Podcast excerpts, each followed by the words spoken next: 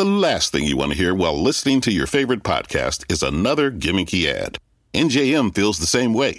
It's why they provide award-winning service without the use of mascots or repetitive jingles. And when you upgrade to NJM, you could even save on your auto insurance. Better service and possible savings? Sounds like a win-win. No jingles or mascots, just great insurance. NJM.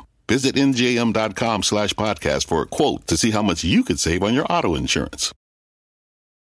Fact or myth? In the big game, the coin toss usually comes up heads. That is, a myth. In fact, tails has come up more often in recent years. Football is full of myths, like the pigskin isn't actually made of pigskin. Gambling is a share of myths too. Unfortunately, believing gambling myths can cost you a lot of money. So learn what's myth and what's fact at KeepItFunOhio.com. You'll also find helpful tips, interesting quizzes, and great games, all to help ensure gambling is always fun. Hey guys, have you checked out 336 Daily? Did you know that sometimes, in fact pretty often, I've been recording it in my car while driving to different job sites? That's how easy Anchor is to make podcasts. With Anchor, you can record your podcast and edit your podcast and upload your podcast all in the Anchor app, and then it makes sure it goes out to iTunes and Spotify and wherever you need to put it. They take care of everything, distribution, they help you with advertising and getting in commercials. Check out the Anchor app. Go to the App Store and download the Anchor app for free, or go to anchor.fm to check it out. Behind home plate, we bringing it to them all day. You know what's up? Welcome to Birdland. Win or lose, we bringing it to you always. You know what's up? Welcome to Birdland. Orange or black, we rebuild the pack. No matter where we at, you know we coming back. Section 336, we on this, so tune in. You know what's up? Welcome to Birdland. Yeah, welcome to Birdland. You know what's up? Welcome to Birdland. Now, here come the boys from Section 336. Ladies and gentlemen, boys and girls, Baltimore sports fans of all ages, welcome to Section 336. The next generation of Baltimore sports talk. I, of course, am your endearingly stuttering host, Matt Sroka. As always, I'm joined by the zany Brett Rohde. What up, coconuts? Happy Wednesday. And the button lover, Josh Sroka. How you guys doing? You sign up for Disney Plus, Matt? Did you get it? You were trying to steal someone's password last we talked. Yeah, I know. I was just throwing it out there if someone had a password to give me. But I think it's going to go on the Christmas list. Okay. Gotcha. It's pretty sweet. Boy Meets World all over it. No, I know. And I was like saying to Emily, I want to get it because Boy Meets World. And Emily's like, we have the PlayStation. You have all the DVDs. Like, you can just watch them whenever you want. But it's different when they're streaming. Uh-huh. You know what? I enjoyed this morning, rather than watching whatever YouTube Kids thing Camden's watching before school, today was a little Rescue Rangers and Tailspin. Oh, nice. So, oh, yeah. Pretty impressed that everything's on there. Not to mention movies like Heavyweights. It makes a big difference between having to put in a disc. Like, sure, you might own all the DVD seasons of Boy Meets World, but who wants to get up and change a disc and select an episode? Yeah, it's true. I will pay the $7 just for that. I can't tell you last time I put a DVD. in. It's worth $7 a month just to not get up off the couch and go look for a disc and get it in. Do you guys still have DVDs at your house? No. You have no DVDs? There's some in the garage. They're in a box. They haven't been unboxed from the move. I've got a ton of them, but they're on a shelf in my the back of my basement where all of our other garbage is. Really, anything that wasn't like a home movie, we got rid of when we moved. So yeah. I don't even know. I guess I can play it. Like, my computers don't even have disk drives anymore. I guess I could play it in the PlayStation. Yeah, that's what I do sometimes. Yeah. Well, we still do I know we're like from the 2002s, but we still do the library, and we get movies for Silas from the library. Mm. But once Mommy gives me Disney Plus, I guess I'll have no need to go to the library anymore. Yeah, libraries for suckers. Well, it's free movies, the library. It costs nothing. Right. And they have good selection. I don't know. You got to spend that gas money. You got to deal with the weirdos at the library. And that, the Twitters are me. And they got rid of due dates like completely at the library. So like you just turn it back whenever you want. There's due dates, but there's no more late fees ever. So you could keep it for like a year and then return it, and there's no late fee. Well, I like this. They're changing their rules in order to compete with Netflix and Kindles and everything. They're like, just bring it back whenever you want. Glad you showed up. Yeah, pretty much. Yeah, and they give you this due date, but it's like laughable because I've never turned anything back in the due date because it doesn't matter. I see. Guys, we got a lot to get to today. I feel like a ton of stuff has happened since we last talked. We, of course, will touch on Lamar Jackson. We will touch on – I was going to make a joke in there about Josh and Joe Flacco, but I'm going to let this pass for now. I'll save it for later. I'm a number one Lamar's fan. Lamar's number one fan over here. Okay. Been there since he was drafted. Okay. Because you got to forget your fake Flacco narrative. Yeah, I watch what I text now because I'm so afraid if it gets out anywhere via an old text or via some passing comment that you say anything disparaging about Lamar Jackson, you have a lot of people coming for you. So I'm being really careful about how I talk about Mr. Lamar Jackson. I was talking to Glenn Clark about this because on his show this week he wrote an article about. And the article was basically, hey, it's not just Lamar. This entire team is playing really well. But he started the article with, like, settle down. Like, don't freak out. Don't get defensive about Lamar. And on his show, he started to set it up. And he said, I want to talk about this article, but let's not get defensive about Lamar. And you guys know Kyle, who's on the show with him, immediately jumps in with, well, Lamar's an MVP and wants to, like, defend Lamar as an MVP as the defense to not argue about Lamar. It is. It's crazy. He's not wrong. Right? He's not wrong. It is crazy, though, to see how defensive people are for Lamar. Yeah, I mean, it's to the point where – and I felt this a little bit was going on with the Orioles every now and then when, like, one crazy person would tweet something about Manager Hyde – somewhat negative, and then everyone in Birdland would have to tweet saying how we loved Manager Hyde.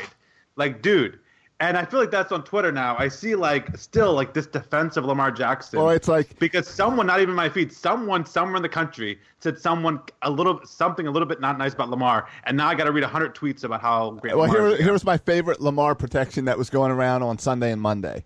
Was, you know how he had a perfect passer rating...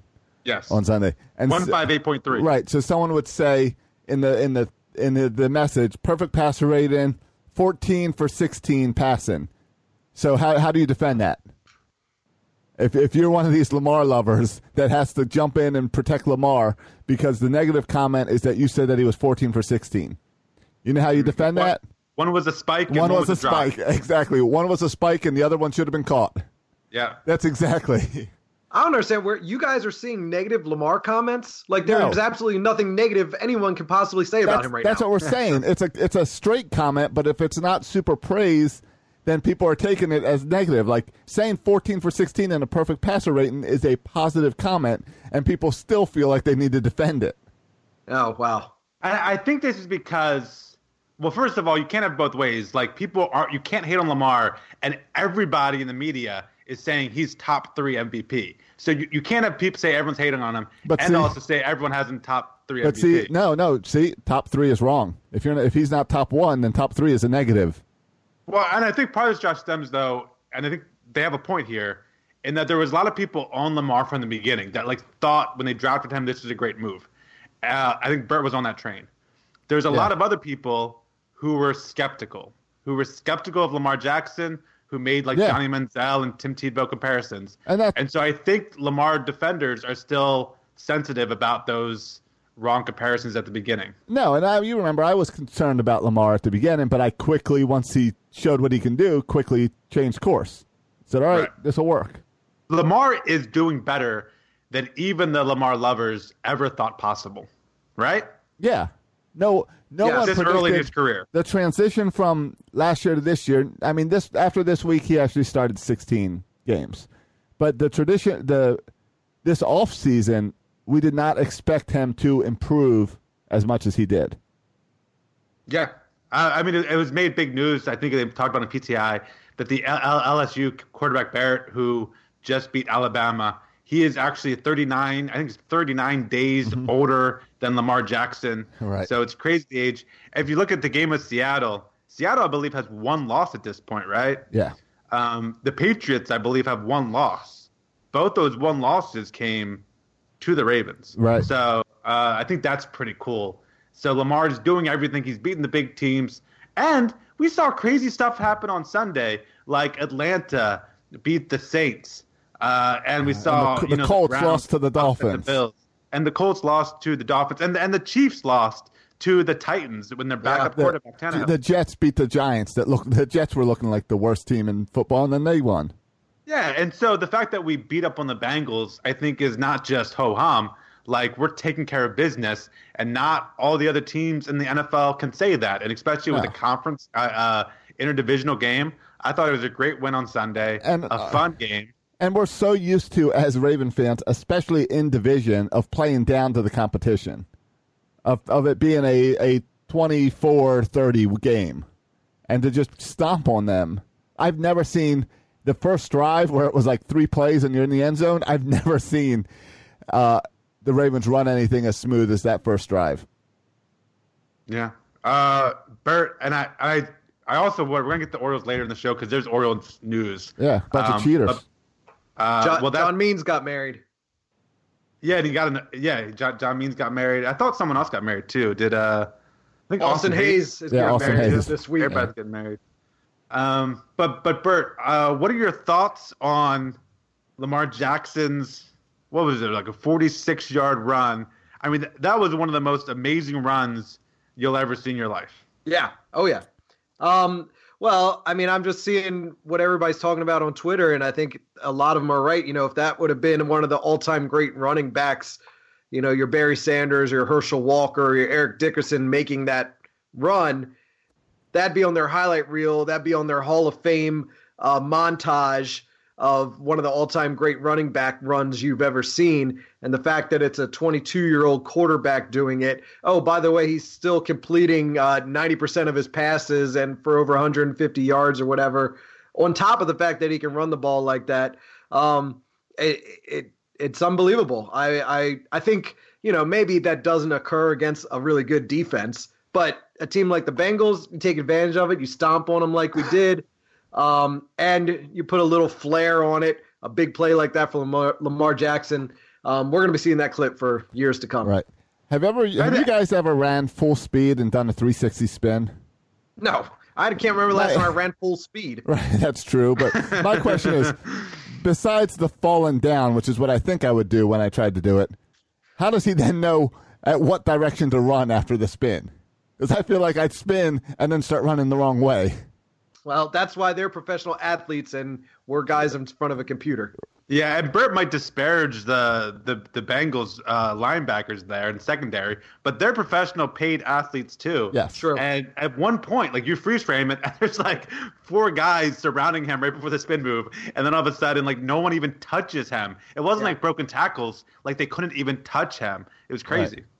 I think it's weird with the spin move is something like we're all used to seeing because that was like the go-to move playing video games and Madden. But when you watch a real NFL game, you don't see it that much. At least as anymore. Obliterating as it was on Sunday when Lamar Jackson did it. Right. I feel like we used to see the when we had like the dominant running backs of the 90s. I feel like we saw the spin move. I feel like we don't see it anymore. The old Madden in the 90s on the Sega Genesis, you used to be able to just tap the spin button over and over and over again and nobody could tackle you.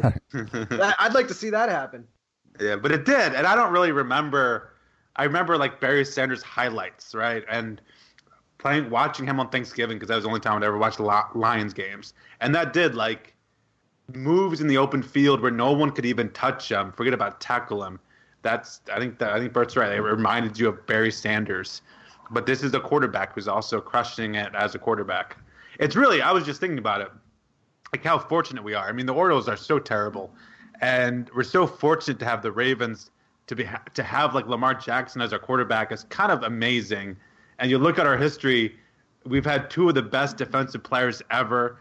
We've seen two Super Bowls in our lifetime, and now we see Lamar Jackson you know, one of the greatest young quarterbacks the league has seen in a very long time.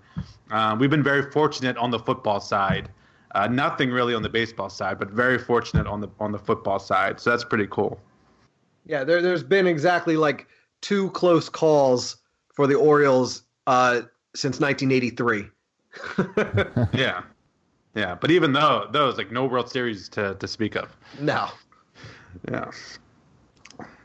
So I was thinking about it. I was looking ahead, kind of, if you look ahead at the Ravens' schedule. There's some tough games coming up. It gets tough. I was thinking, though, if we go 2-2 on our next four, which I think is possible that we go 2-2 in the next four. Which is Texans, Rams, yes.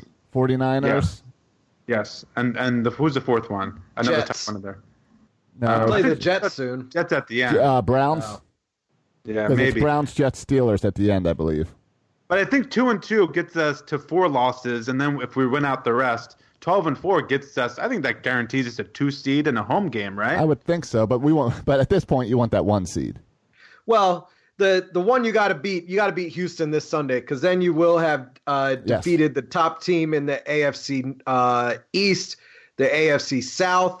The Chiefs are the only ones that are going to be a leader in the AFC West, that they beat us, and they're kind of imploding. Yeah, they're going to need to do a lot better on their way out, to top us at this point, or even to finish tied with us, even to make the playoffs at this point. They're struggling. Yeah. So I would say this: we beat Houston on Sunday. We'd have to have a major implosion to lose a 1 or 2 seed at this point. So you guys making your plans for Miami? No. So not to that point yet. Yeah, I mean, I think. Wait and see. I have plans for Super Bowl weekend, and it doesn't include going to Miami. I think at the beginning of the season, a lot of people said, like, maybe we're a year or two away. Right. I think we could still be, with this young offense, I think we could still be a year or two away. I think it all certainly comes down. Lamar Jackson has done a lot better than we ever could have imagined, but I'm not ready to say Super Bowl. I think it all comes down to health. The offensive line has been so dominant that – and they've been healthy. If Pierce, if he's hurt, like they're saying, Michael Pierce, who went out early in the game on Sunday, that could be a big difference. So, and of course, the health of Lamar. Why? I don't know why you always say that, Josh. The health of Lamar. You never would say the health of Joe Flacco during the season, but you say the health of Lamar. Why is that different? Because of the step down of Lamar to RG3 on this team is a huge step down. So really, you not being worried about Joe Flacco getting hurt was really just a knock against Joe Flacco? I don't know. I think there's times where, I mean, I guess during that Super Bowl run, if Joe got hurt, but Joe never played to the point where he was the best player on the field, and you felt like in order to win games, you needed that guy there. Yeah. Because Joe always had a better defense. Lamar doesn't have the same type of defense that Joe had. There were no backup quarterbacks to Joe Flacco that if we're having a winning season and Joe Flacco got hurt, that the backup could continue the success of the team. No, if Joe Flacco got hurt, the season was over. No, because there were definitely seasons where Joe Flacco didn't carry the team. Lamar is carrying this team. As good as everyone else is doing, it's Lamar's team. And we had seasons. It was never Joe's team in those winning seasons. It was still, until that playoff Super Bowl run, Joe was the best player on the field for those games. But besides that, there was always a dominant defense, and Joe had to be the kind of just control it, just not fall apart. Yeah, I think it's very rare though ever to see a backup quarterback lead a team into the playoffs and make a Super Bowl run. Yeah, right. Of course. Right. I'm just saying that Lamar is that big of a difference maker on this offense. Right. And this is like the year of the backup quarterbacks. So it's not even Lamar's style of play. It's just you see a lot of people going down with injury. Right. And do you think any of that injury has to do with why this weekend Colin Kaepernick is getting a showcase with teams? Or do you think the NFL is saying it's because teams were calling and asking them about Kaepernick and wanting to set something up with Kaepernick? Do you think that's really the answer, or do you think this is they're just trying to do something to avoid another lawsuit. I have no idea. Does he get back? Me neither. I have not given a single thought to Colin Kaepernick. All I can say is it sounds like a lose-lose, because if he does the tryout and you come out and you don't sign him, then like you're blackballing him and you get criticized for not signing him. And that's why the NFL is doing it this way, where it's not a showcase for one team. It's an NFL-wide where every representative will send someone out. But why would this change anyone's opinion? I don't think anyone didn't sign him because they didn't think he could run around. Like I think everyone agrees he can run around and throw the ball. That's not why teams didn't sign him, right? Yeah. So I don't see how this would make any difference. I don't really get this. Not sure. But I haven't really thought about it. I really don't care. You don't think the Ravens won't. You don't think the Ravens grab him to back up, push out RG3? Nope. Greg Roman had a lot of success with Colin Kaepernick in San Francisco. No, I think he's happy with RG3. I mean, you saw on Sunday the Heisman package. That was pretty cool. Yeah, do you think that's a real package, or do you think we were destroying the Bengals so they said, let's have some fun? Oh, no, I think that's definitely at some point this year they're going to bust out the Heisman package. They're going to do a little toss to RG3, and he's going to throw it. Right? Like that's right. That's going to happen. Right, because if RG3 is not going to throw the ball, then you would have a wide receiver or a running back there. Right. The threat of throwing gets him back there. And one of these times he's going to throw. I think it was last week or something that we were joking about. Can Lamar pass to Lamar? Is he fast enough? But can we do a Lamar to RG3 pass to Lamar? I think that'd be pretty cool. By the way, the fourth team I was forgetting about that we play that's tough, before we play the Jets, we play at Buffalo. Yes. So that could be a tough game. Anyway, I just want to get that. Of course, the Browns just beat Buffalo, and the Browns beat us. So what does that say? I don't know what any of that says. Me neither. I'm confused. Means there's a lot of mediocre teams out there. Yeah, there are. The Steelers have been playing really good football since Fitzpatrick was traded there. Kind of, but they've also, like the past two games, they won because of missed field goals. Yeah, but if you look at their schedule going down at the end of the season, both of the Browns and the Steelers, it's kind of a joke schedule. So we'll see. Yeah, I mean, that's one thing is the Ravens do have this tough stretch. So when other people have it a little easier, we'll see. Yeah, because if you look at if you want to feel, I don't know, depressed. But, I mean, I don't think the Steelers are going to take over the division, but they have a good chance to make the playoffs. I mean, here's a list of the Pittsburgh's next games. Cleveland, Cincinnati, Cleveland, Arizona, Buffalo, Jets, and then the Baltimore at the end. So, pretty cake schedule. Yep, I'd take that schedule. Have you looked at the Patriots' schedule? They have a tough schedule because I know they had a really soft start to their season, and we had talked about that before. But really, I mean, if we're looking at that one seed, it's really going to come down to who the Patriots have in their next, whatever, 7 games. Well, they got Eagles, Cowboys, Texans, Chiefs, Bills. They got out of their next 6 games, I would say 4 of them are against decent opponents. Yeah, but then they finished the season with Bengals, Bills, Patriots. Well, the Bills almost play them tough. Yeah. I think it's a really tough schedule, actually. Right, Philly. They'll plow past the Bengals and the Dolphins, but Eagles, Cowboys, Texans, and Chiefs. These next 4 games for them are tough. And it definitely works in our favor that they haven't played the Texans yet or the Chiefs. Yep. Yeah. So I think a huge game on Sunday, or a big game. I don't know. Huge might be too much. A big game on Sunday. Division. It's big. Yeah, I would say huge. It's more huge than the Rams or the 49ers. It's bigger than the Bengals game. I think the Jets. And it's a tougher quarterback when we've had a tough pass rush. Our pass rush has not been there. So I'd put this game up there with the Patriots and Seahawks games. Yeah, this is our most important game we have left, in my opinion. Okay, and another MVP candidate. So if Lamar Jackson wants to be the MVP, because that's what really the season's all about, Lamar being the MVP, he's got to go up against another MVP candidate. He's already defeated one MVP candidate in Russell Wilson. Now he goes against another MVP candidate in Deshaun Watson. Yep. Josh, would you rather the Ravens win the Super Bowl or Lamar Jackson wins the MVP? That's a real question. Please answer. It's Super Bowl. Oh, hating on Lamar Jackson. Exactly. Yep. Setting me up on that one. So. Oh, man. Hey, can we get to some baseball stuff? Yeah, sure. Mike Elias gave his first long interview last week with Hot Stove on 105.7. Oh, yeah. A little early. I'd like to see the interview this week.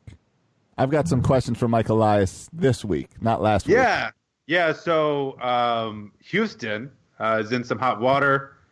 Josh, do you want to explain what the deal is and why we should be concerned about Mike Elias? So it's now came out by, I guess, one of their pitchers. I forget the guy's name. Mike Fiers. Fiers, who's no longer at Houston, admitted that in 2017, when Mike Elias was still with Houston, that they were cheating by having a camera in the outfield that would see what pitch the catcher was calling, and what was it, if it was a fastball or whatever, they would bang on a drum. So I think for a changeup. So for fastball, nothing, and then changeup. Yeah, changeup. It was, and if you watched any of the, you could read about it, but if you watched any TV coverage or video coverage, there's video where you can definitely hear the drum. And there was another one I just saw that involved whistling for curveballs. Okay, exactly. So they were definitely cheating using cameras. I saw someone today compare it to Spygate, but I think this is way different than Spygate because Spygate was using cameras to kind of try to tape a practice. This is like live during the game. Like during World Series games against the Dodgers. This is a big deal. As far as cheating, is it? I mean, I don't know. There's always been a rule that you can't use technology, right? Yeah, the only reason it's cheating is because they used a camera. Because otherwise, there's no rules against stealing signs or, if there's a guy standing on second base, he can see with the catcher's flashing, and he can give signals to the dugout if he wants to. But I don't think he can stand on second place and go, change up, fastball. Well, he could, and they would just mix up the signs. Yeah. That's on the opposing team. I guess but so. What they can't control is if there's a camera out there, and that's sending a video feed right. to the dugout, and then somebody in the dugout sending a signal that way. It's shady. I don't know. If that's the rule, if the rule states you can't use technology, then yes, they broke the rules and they cheated. But other than that, I've never had a problem with people stealing signs. Like that's the way. No, that's part of the game. It's the technology. It's the cameras. Okay. It's twofold. It's the cameras and it's people not playing the game. It's other staff members involved. It's someone watching a video monitor to hit a thing. It's not a player telling another player. Well, and what if it's a coach? The coach isn't on the field. It's people not on the field telling them. Yeah. I think that's a little shady too. It was said by a hitter who was struggling started it. That I don't know who that was. There's some theories out there, but it happened so fast, right? So and you've watched the video, the catcher would put down the changeup sign, and then like the next second, the pitcher would throw it, and already the guy was tapping on the freaking roof of the dugout. So there must have been a direct connection, right? A direct link from an outside camera to someone in the dugout who was whistling or banging the thing because it happened immediately. It wasn't like being relayed to second baseman because the catcher is being dumb, and then the second guy on second relayed it back to the hitter. Like it was all happening too fast for that to even take place. Yeah. So, and it's tough because there is everyone in baseball agrees it's okay to steal signs. That's why you have to change up your signs. Like all this is part of the game, but the camera stuff, that's not part of just the friendly stealing of signs. Well, this is something more nefarious. This is something. And there's been rumors for a while of the Texans doing something. Not the Texans, Astros. Doing something with stealing signs and cheating beyond the people on the base paths signaling. So now it came out all right, they did this. So it's pretty crazy. Yeah. I'm not going to say I'm happy the Nationals won the World Series because I'll never be happy that they won. But I'm happy that the Astros lost after all this coming out. Right. They're not coming off looking pretty. Between the general manager stuff we talked about last time, assistant manager, general manager, and this stuff, I'm starting to get really kind of sick of the Astros. Yeah, I mean, it's one of those things where, like, if it's your team, you kind of want them to do anything it takes to win. But this does feel like blatant cheating. And baseball. It seems even beyond unwritten rules. And, oh, it's far beyond that. And baseball, when it comes to cheating the game, right, when players cheating, baseball takes a pretty hard line, right? Like, there's a bunch of people still not in the Hall of Fame because they cheated.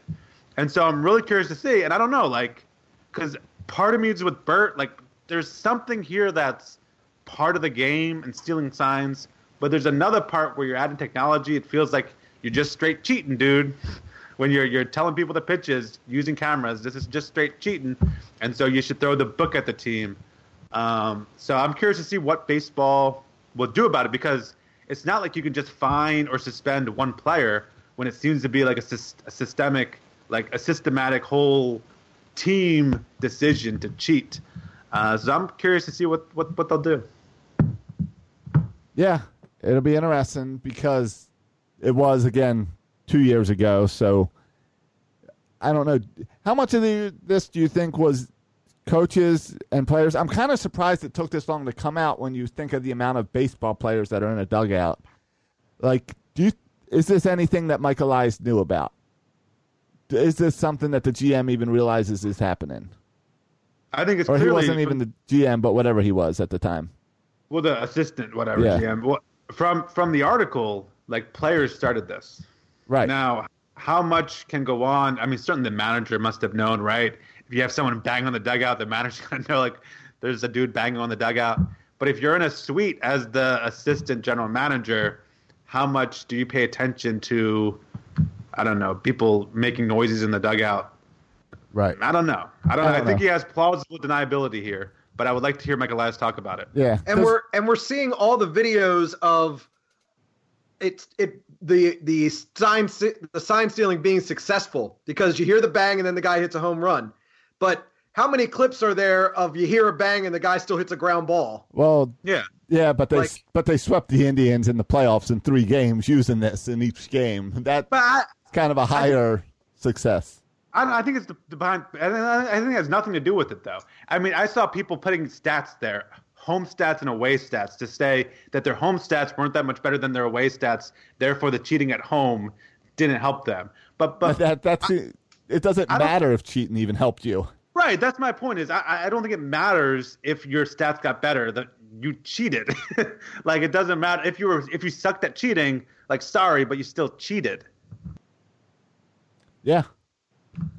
I don't know. But, yeah, I think, I mean, Mike Elias is so innocent and pure and wonderful. He could never be part of something. So I was going to say, the MLB is now doing their investigation. There's no way this comes back on Mike Elias and hurts the Orioles, right? Are they going to have to? I mean, because Major League Baseball already doesn't like the Orioles. Yeah, maybe they'll pin this whole thing on Mike Elias. It was all his idea. Right, exactly.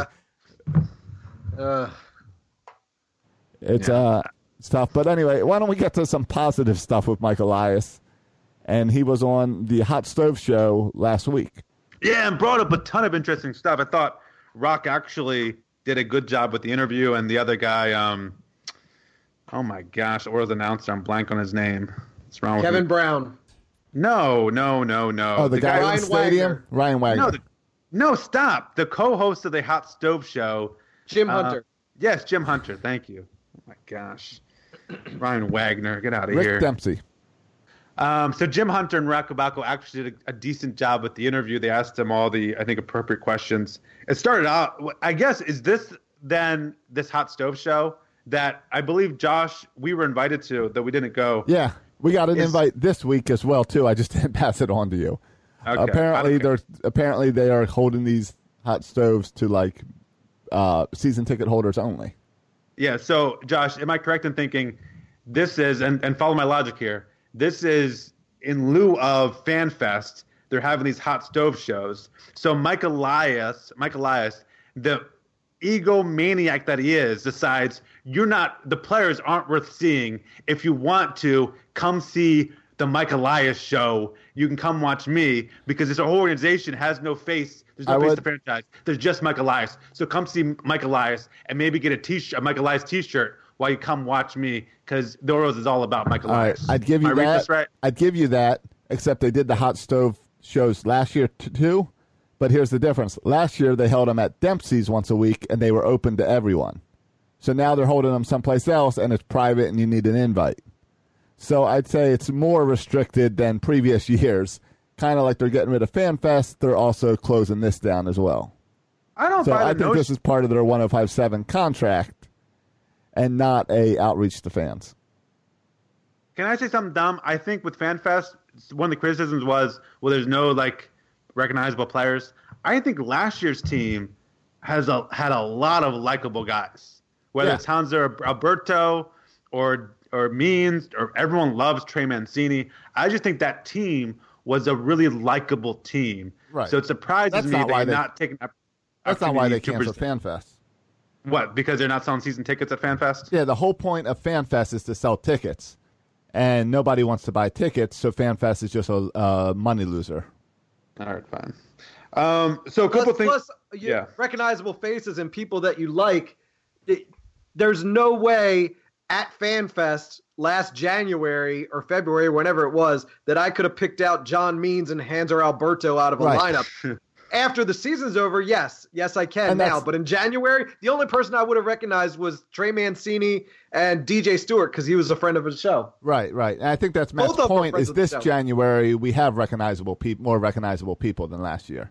Sure, because basically the whole team's coming back, unfortunately. Plus, don't forget, this year they'll raise ticket prices, and then they don't want people complaining about that at FanFest. I haven't gotten that notice yet, but I'm sure it's coming. Yeah, I haven't seen it yet, but we'll pull back. We'll only get 3 tickets this year instead of 4. Thank you, Josh. Because they're raising ticket prices. Yeah. Right. We're gonna blame it on the rate. Right. Josh is gonna be the most outraged about it too. I'm not renewing my ticket. Yep, I forget what they did that upset me, so I stopped going to the second half of the games. Yeah. Something started. Then I boycotted July and August, September. No good bobblehead giveaways. Well, that's true, but here's some things he talked about. He said they asked him about the pitching improvement in the minors. I think that was a big story last year. All the minor league pitchers improved. Yeah, and Delmarva won minor league team of the year. Okay. I don't know what that means. And he gave credit to he said that the pitching improvements, he's doing the same thing that they did in Houston. So how they developed pitchers in Houston is by doing it on dugouts. The same thing here, which maybe that makes me nervous now. And he thinks now, like going into this year, that they have one of the best pitching development programs in all of baseball. So that's something to be encouraged about. The numbers would agree with that, I think. Yeah, when he talked about guys improving, one of the guys he mentioned based on sabermetrics is a guy I didn't really think of at first, and that's a major league guy. He said Dylan Bundy improved a lot with the new pitching program. He says his home run rate was down significantly this year. His strikeout rate was up, and part of that was because of the analytics that they were using with Dylan Bundy. They asked him about the pitching coordinator. Like, there's a pitching coordinator now who's in charge of all the pitching coaches, I guess, and in charge of all the pitchings throughout the majors and the minors. He said he would also like, he's got to find the right guy, but he would also like a hitting coordinator, where it's like the same job but for the hitters, where he's oversees the hitting coaches at all levels of the majors and minors, and kind of the hitting coordinator, kind of a new made-up position. On Villar, here's his quote on Villar. He said, we got to take the long-term view, which for me is code word that Villar is gone. Yeah. He gone. I think he's Villar's gone. Yes. I think Villar is as good as gone. He said, we talked about arbitration, a lot of people are up for arbitration. He said that money and the budget is a reality that they have to deal with. How is a team who's paying nobody but Chris Davis and Alex Cobb, how does this team have to worry about a budget? I don't really get that. But he says they got to worry about a budget. They got to worry about a budget because they want to spend money over internationally. They got to save money in these years locally so they can spend money internationally and I guess invest money when they need to win. Yeah, they had all the international spending money in the world last year and didn't use it. As far as Mancini goes, you know, there was the whatever the talk, you know, we'll listen, we'll always pick up the phone, we'll listen to any offers. But Mike Elias pretty much said Mancini isn't going anywhere. So Mancini, telling you right now, based on the Hot Stove Show, there's zero chance Mancini's traded. Because they need a face. They need someone to put a stamp on the tickets. I mean, besides Mike Elias. Josh, I don't think Mike Elias cares about that, though, about having a face of the franchise. You think it's... I think he likes the way Mancini plays. Okay. I think he likes his production and his numbers. I don't know if he cares about the face, though. I thought Dean Kramer would be an option to start or be an option to an early call-up with the Orioles squad. Based on what Mike Elias said, he got to AAA at the end of the year. And Mike Elias, I think, wants a full year of Dean Kramer, or at least close to a full year of Dean Kramer in AAA. Okay. So I don't think we're going to see Dean Kramer anytime soon. But we'll get Adley Rutschman next year, right? Nah, don't count on it.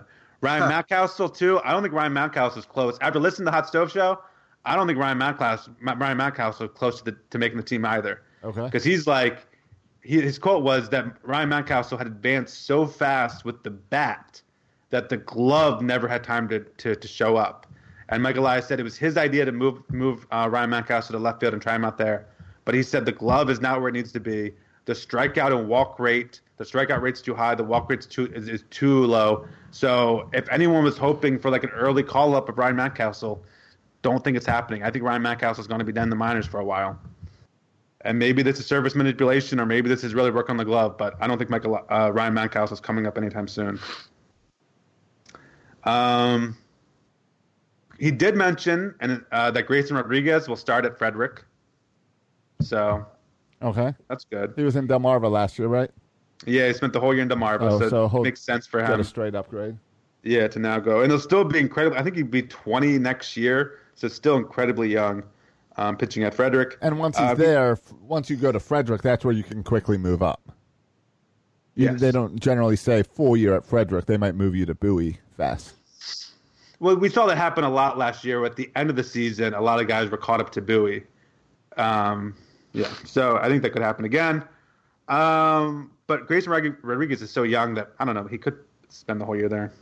But that'd be fun, because that's where I think Adley Rutschman will be. And so that could be fun. Grayson Rodriguez throwing to Adley Rutschman. Yeah. He said he wants to bring in more starting pitching depth.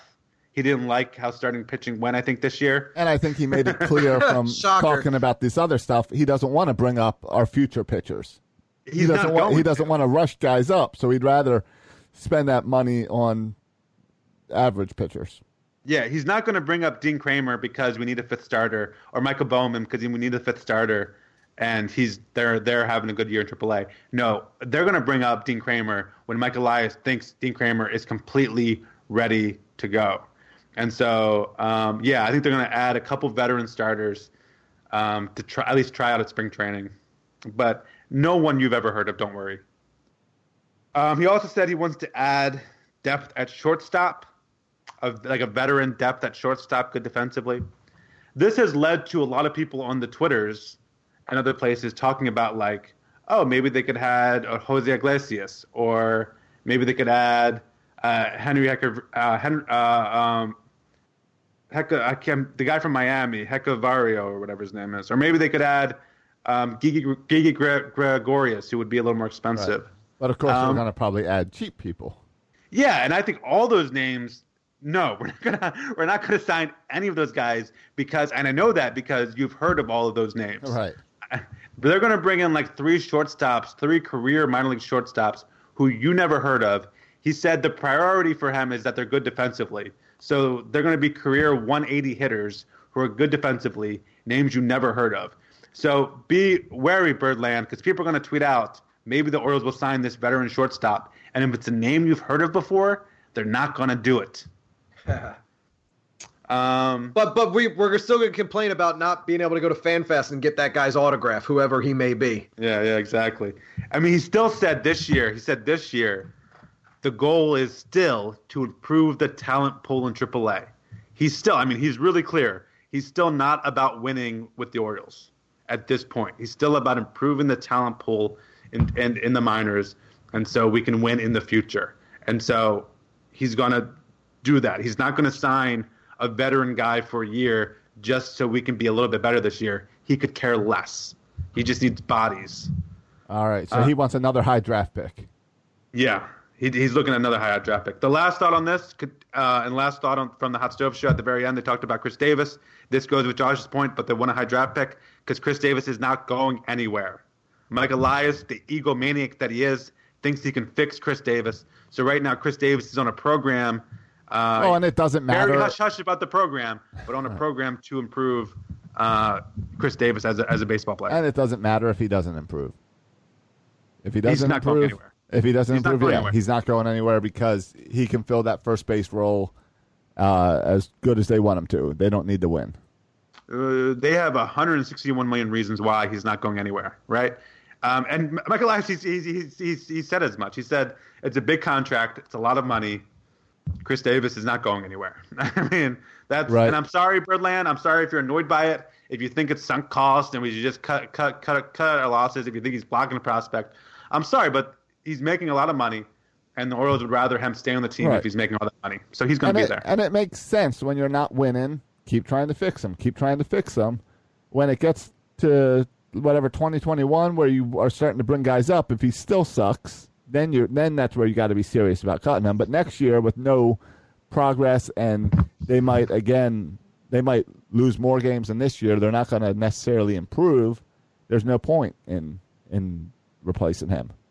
And you're keeping him and his money in the area, and I'm sure there's lots more charitable organizations out there that could reap the benefits of it. That's true, too. It doesn't hurt that Chris Davis is a likable dude. It doesn't hurt. If you're going to be terrible at baseball, at least be a kind, generous, good human being, I guess. Yeah, sure. So that's all my thoughts about the Mike Elias show. I mean, the Hot Stove Show. I don't know. So there's other Oriole news that came out this week. John Means got second in the rookie of the year voting. That's pretty cool, right? Somebody had to come in second. Okay, Bert. Alvarez from the Astros, I think, was a clear number one pick. But they might take that away, because he was being signaled for stealing signs, Well, half of his home runs came with a bang bang from the dugout before that. Yeah, well, they find out that's true. I went ahead and looked up who is on the Hot Stove Show this week. So, what type of player they're bringing in for the Hot Stove Show? No one. It's just going to be Jim Hunter and Rock Kubaco. And yet it's Birdland Invitation only? yes, it is. Who's picking up that Birdland Invitation only to watch Rock Kubaco and Jim Hunter? Yeah, when we have the Ravens on a Super Bowl run right now, right. Who cares? Bring in Lamar Jackson to talk about the Orioles. Then people will care. Yeah, I would show up to that. Actually, yeah. I would. Yeah. It is fun to see. Really it was fun to see Chris Davis and Dwight Smith Jr. out at the Ravens game. Not the Bengals, but I think they were at the Patriots game. Everybody was at the Patriots game. I was there.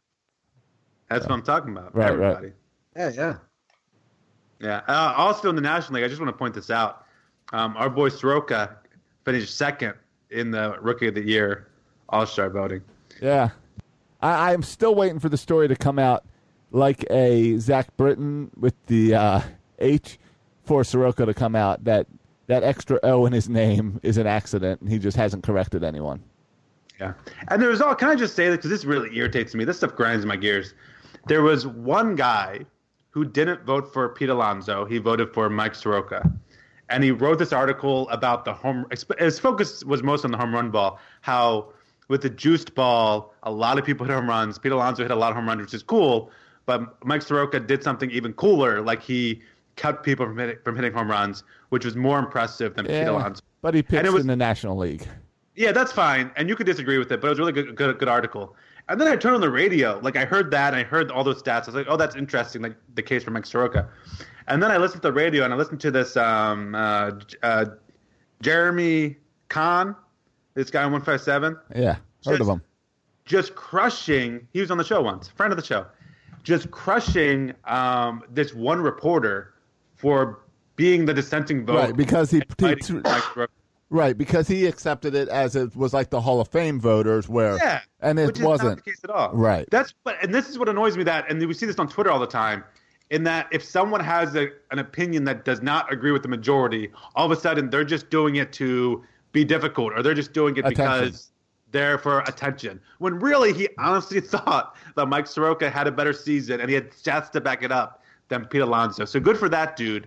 And shame on people like Jeremy Kahn and a lot of other people for crushing a guy just for having his own opinion. What did we come to? You can't have your own opinion in this world without getting crushed. Nope, we do not. You can have your own opinion. You just have to keep it to yourself. Or no, yes. Your own opinion has to match my opinion. And has to match the whatever the majority. The majority or whatever the TV networks tell you to opinionate. That's right. That's what you pay for the NBA. A couple other news and notes from the Orioles. I'm telling you, there's been a lot going on. Aaron Brooks was just KBO, signed, right? The Korean Baseball League, right? Yeah, by the Kia Tigers in Korea. So he gets more guaranteed money, and he gets a guaranteed rotation spot. And I read somewhere else that Matt Williams is the manager of that team. How do I watch KBO games? Can I get like a KBO ticket, you know, and watch the games here? I don't know. You have ways of getting TV channels illegally all the time, so maybe you could figure out a way to get it. Hey, I pay for every channel I have. I don't have any illegal channels. All right. Couple of the news and notes. But I'll check that out because the Orioles aren't going to be very entertaining. Want to do a KBO podcast? KBO Corner? Do you guys care that Aaron Brooks left to go to... No, he's 29 years old. He wasn't going to make it here. Okay. And the Orioles got money out of it because they had to buy out his contract. Yeah. So like they got a trade. They got like $250,000 for it. Right. It's nice to see. Which I'm sure the Orioles will invest in players. Right. And that shows you know what? That's precedence that you can trade from one league to another. So if we want to make a trade with an NFL team, that's how you do it. I've just now had to look it up because you keep talking about Aaron Brooks. The only thing I can think about is the Saints, New Orleans Saints old quarterback from like the early 2000s. Aaron pitched for the Orioles this year. It had a bunch of cool tattoos from Oakland. Yeah. Completely missed that one. You tuned out the second half of the season, though, Bert. Oh, definitely. Definitely. I mean, remember, they were asking anyone to come pitch in those games. I'm still tuned out. I don't even know what the hot stove is. This was from an article from Rocco Bacco 2 days ago. I was a little bit surprised by this. Maybe you guys aren't. The headline was Hunter Harvey is first name jotted down when projecting 2020 Orioles bullpen. So I thought there would be maybe some discussion about Hunter Harvey bullpen or starter. Right. But Rocco Bacco intimates that it's a done deal. Like Hunter Harvey will be in the bullpen next year to start the season. Which is that like I find that disappointing. Like, is that because they don't think he's starter material, or is that because they think he's proven enough in AAA, but he's not ready for starting, still an inning watch? What do you think's going on with that? Well, his clock already started ticking, right? He pitched last year. Yeah, but all of our clocks are ticking. That's true. Ain't that the truth? Some of us are ticking a little bit faster than others, though. So maybe it is a bit of an innings thing. I mean, he could be a successful starter. But why be a successful starter in a team that's going nowhere when we really need him 3-4 years from now? Yeah, the innings, right, are a big deal because he's been so hurt every year. So building up the innings might be something to do with it. But, like, I don't know, would you call – because I get the disappointment because you thought he'd be a great starter. Would you call Zach Britton a disappointment? No. He's turned into an elite bullpen arm, probably more valuable than he would ever have been as a starter. And so I think Hunter Harvey looked elite as a bullpen guy. And so I'm okay with next year having him pitch the whole year out of the bullpen. That keeps his innings down. Let's have another year being healthy. And then you can reevaluate next offseason and say, okay, after we saw him for a whole year in the bullpen, do we want to keep him there? Or do we want to try to stretch him out as a starter? I think you can still do that after next year if you want to. So I'm okay with him being the bullpen next year and still kind of keeping it open to being flexible with how he's used after that. Yeah. Okay. All right. I don't know if we have time to get into this, but MLB Pipeline posted their updated top 30 prospects, top 100 prospects for baseball, top 30 for each team. I don't know if we want to get into this at all. Adley Rutschman is our highest guy, of course, number 6 in baseball, according to MLB Pipeline, 1 overall. A couple interesting things about the top 30 real quick. Number 1 last year was Yusniel Diaz. He's now number 5. So Adley Rutschman, Grayson Rodriguez, DL Hall, Ryan Mountcastle, and then Yusniel Diaz. And I would argue the guy who could be better than a lot of those guys, the guy who I would put like number 3, is Austin Hayes. And he's down there number 6. And another interesting thing is if you look at prospects 8, Dean Kramer, then Michael Bauman, then Zach Lowther, then Keegan Aiken, that's 8 through 11, are all starting pitchers who've pitched at Bowie or higher. So we have 4 of our top 11 prospects are pitchers who are really close to the majors, starters who are really close to the majors. So I think that's pretty encouraging as well. Yeah, that is good to see. And not surprising to see based on the year they just had in 2019, those 4 guys. Yeah, that group of Dean Kramer, Michael Bauman, Zach Lowther. And then you can throw Keegan Aiken. He didn't have as good of the year, but AAA was crazy with the ball and the home runs. And so he had a good year considering the craziness going on in AAA. But I think the headline was something like Orioles prospects on the rise or something. So, I mean, everyone's high on the Orioles prospects. We have 4 guys in the top 100. Those first 4 guys I mentioned, DL Hall, Grayson Rodriguez, Adley Rutschman, and Ryan Mountcastle, all in the top 100. And Yusniel Diaz, he was in the top 100 last year, so I think he's right on the cusp of being top 100. And Austin Hayes was in the top 100 2 years ago. So Diaz and Austin Hayes are right there, I think, right on the borderline of top 100 players. And so I just think there's a lot of reasons to be excited about the Orioles prospect this year. And they're getting closer and closer to the majors. And all those guys I named, Ryan Mountcastle and Austin Hayes are the only people that might – I mean, Austin Hayes will make the team next year. Ryan Mountcastle might at some point make an appearance. But the rest of the guys are still 2 years away probably. But they're coming, boys and girls. They're coming. So say if you're considering buying season tickets for 2020, save your money for 2021 and 2022. Yes. That is correct. And save your money because they're going to probably jack up the prices even more than when all those players come. So you'll need the extra money. So just like Mike Elias talks about being a budget, when they call you, say, we're on a budget's reality situation, so we have to make some decisions based on our budget, just like Mike Elias always says. Or save your money even more and get yourself a banging 80-inch flat-screen television, and you just watch all the games from the comfort of your home. That sounds pretty good to me. You guys see Lewis Black speak out this week about the Orioles? The comedian, because I guess he had a show in Baltimore this week, and I guess he's an Orioles fan, which I didn't know. So he was talking about the Orioles, and so I guess someone asked him about last year's Orioles, or he brought it up on his own, and he said, I don't see what they're doing. I'd like to have known what the concept was. I'd like to have known, what's his name, the guy that went to Arizona, Adam Jones. Why would you let him go? You got one guy who in the history of baseball plays out his contract for you and is the kind of ball player you want to teach professionalism to other ball players. Why would you get rid of him?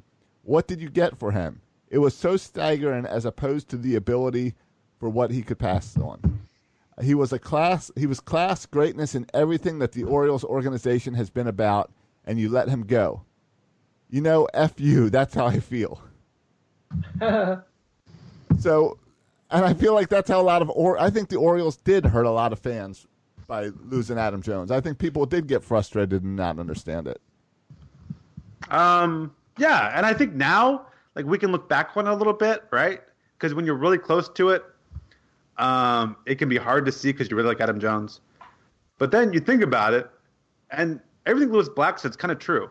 Yeah, here's a guy. Good. I thought you were going to go in the opposite direction of we had to let him go. Because you're right. Here's a guy who refused to be traded to a playoff contender because he wanted to play for the Orioles. He was great in the community. Everything you said about Chris Davis. Yeah. But he's still decent and a lot cheaper. And Adam Jones cost $3 million last year. Right. So you could have had him for $3 million, which is nothing in baseball terms. And he would have been happy. He was, I mean, there was that such a cool moment when he let Cedric Mullins take over center field. Yeah. Like Adam Jones with everything that you want in a franchise. There's not a better guy to teach young guys. And Adam Jones says, I want to stay here. Please sign me. I want to play. And the Orioles said, we're going a different direction. Get out. I don't know. Yeah. I mean, it shows it's what happens when you change so much that there is no – like Mike Elias does not know the Oriole way. He knows the computer way. And well, that's different. And this was not a Mike Elias decision, right? I mean, not re-signing him was. He didn't get signed until like late February, remember? Yeah. Spring training was already in full force a few weeks in. So Mike Elias had the chance to bring him back. Mike Elias heard from all the fans about wanting to bring him back. Anyone in the Orioles organization, I'm sure, told Mike Elias how great of a person Adam Jones is. It was Mike Elias. Yeah, and that's that tricky question, right? Like for a rebuilding team, how much value, like even if he doesn't add wins or even only adds 2 wins and you're not really trying to win, how much value does it bring that you have a veteran leader who wants to be there? I don't know. But the culture of the clubhouse was pretty good without Adam Jones, too. So, I don't know. It was. And that's because Trey Mancini really stepped up. And that's, I think, why you're seeing, like, Trey Mancini's not going anywhere. Well, and I'm thinking about it now more because I'm just thinking about this right now since you read that quote. If you're Manager Hyde, it's probably nice for Manager Hyde not to have Adam Jones in that locker room, right? Right, because you want it to be your locker room, not the Adam Jones locker room. Yeah, and Trey Mancini, I think was never Trey Mancini's locker room, right? Like he was more soft-spoken dude. That's more of a John Harbaugh. Like when John Harbaugh came, like John Harbaugh didn't like that it was like Ed Reed's locker room or Ray Lewis's locker room. I mean, yeah, exactly. You know, that we hear more in football. Yeah, but it would have been more of Adam Jones. Yeah, and Adam Jones, when he wasn't happy, he spoke out. So, I mean, I bet he would have had Chris Davis's back when. Remember Chris Davis and Manager Hyde got into it? Right. I was just reading an article about Chris Davis's off-season program, which they didn't say anything, but whatever. But he was saying how much he appreciates that Manager Hyde and Mike Elias, and they're actually going in a direction. They're not just – where 2 years ago he said he didn't know what the future held. He didn't know the direction. I remember he got irritated – was it last year or the year before where he got irritated because, like – the coach came out and said, yeah, we're working with Davis. And Davis came out and said, no one's worked with me. No one's seen me. Yeah, it was 2 years ago. And last year I got irritated because Mike Elias, Manager Hyde said something to him in the dugout. Right. And Chris Davis took after him. Yes. But now I guess everyone's on the same page and happy. I got you. Did you ever see the story, to bring it back to football, of I think it was like 2 weeks ago, where Bart Scott shared about someone asked Bart Scott about Suggs not being in Baltimore anymore. Did you see this? No. And Bart Scott said he talked to Suggs and called Suggs about it and said, "Why didn't you try to re-sign in Baltimore?" And Suggs told Bart Scott, "I care about the Ravens organization too much than to steal from them. I can go to Arizona and steal from them and get paid more than I should be." So I enjoyed that quote as kind of like a guy who. Similar to Adam Jones, left at the end of his career. Different circumstances, obviously. Yeah. It's true. All right, we're ready to wrap this thing up. Yeah. I didn't skip it all today, did I? No. Good connection. You plugged in your wires? I plugged in my wires every freaking week. I think something I did this week is I restarted my computer. Like I closed everything out. Restarted my laptop before going on. An older laptop. Maybe that helped. All right, yeah, well, we'll keep doing that. That'll be your new tradition before you start the show. Yeah, I didn't get any eye rolls from you guys throughout the whole show, so it was good. No, it was weird. Before the show, you did freeze at one moment, and I was concerned, but nothing during the show. I know, that was – I didn't say this, but I was actually changing my connection from the guest to the primary Wi-Fi. Oh, what he's telling us is he didn't hardwire, even though I gave him a really long cord. No, I'm hardwired right here, okay? All right. Just a note. Every freaking time. If you're hardwired, it doesn't matter what your Wi-Fi connection is. Oh, does it? Oh, okay. All right. All right, let's wrap this up. I should have wrapped this up. You can follow us on on Twitter and Instagram. Just search the show's name, Section 336 Show.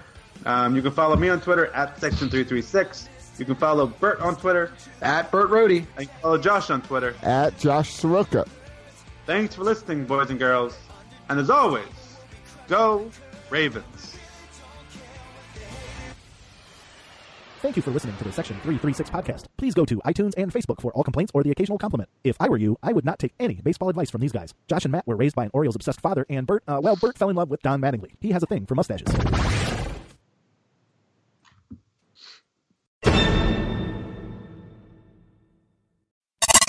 From behind home plate, your Orioles talk. Section 336, the next generation of Baltimore sports talk. At Discount Tire, we know your time is valuable. Get 30% shorter average wait time when you buy and book online. Did you know Discount Tire now sells wiper blades? Check out our current deals at DiscountTire.com or stop in and talk to an associate today. Discount Tire. Let's get you taken care of. Fact or myth? In the big game, the coin toss usually comes up heads. That is, a myth. In fact, tails has come up more often in recent years. Football is full of myths, like the pigskin isn't actually made of pigskin. Gambling is a share of myths too. Unfortunately, believing gambling myths can cost you a lot of money. So learn what's myth and what's fact at KeepItFunOhio.com. You'll also find helpful tips, interesting quizzes, and great games, all to help ensure gambling is always fun.